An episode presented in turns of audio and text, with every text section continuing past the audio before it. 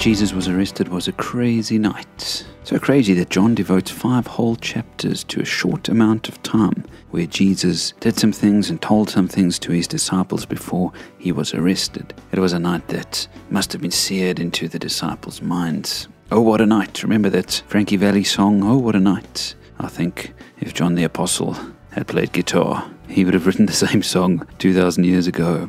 Last week we spoke about how Jesus washed his disciples' feet at the beginning of that crazy night. This week we're going on to John 14, where Jesus talks about the gifts that he's going to leave the disciples when he's gone. I can remember when my uncle was coming to the end of his battle with cancer. I was 16 years old, and he called each of the kids in to have a chat with him one on one. And I remember going into his room and sitting on the bed and he told me that he was leaving me some money. And I remember clearly he said to me, Don't blow this on CDs, but use it to do something wise, to buy a car or pay for studies or something. And so I bought my first car, an old Beetle, with that gift. It was a moment that I'll never forget with my uncle because he cared enough to say to me, My time is short, but I want to give you something to help you out when I'm gone. And in John 14, Jesus does the exact same thing. And so today, as the week starts, I want to simply ask you Do you know that our God is a good God who gives good gifts?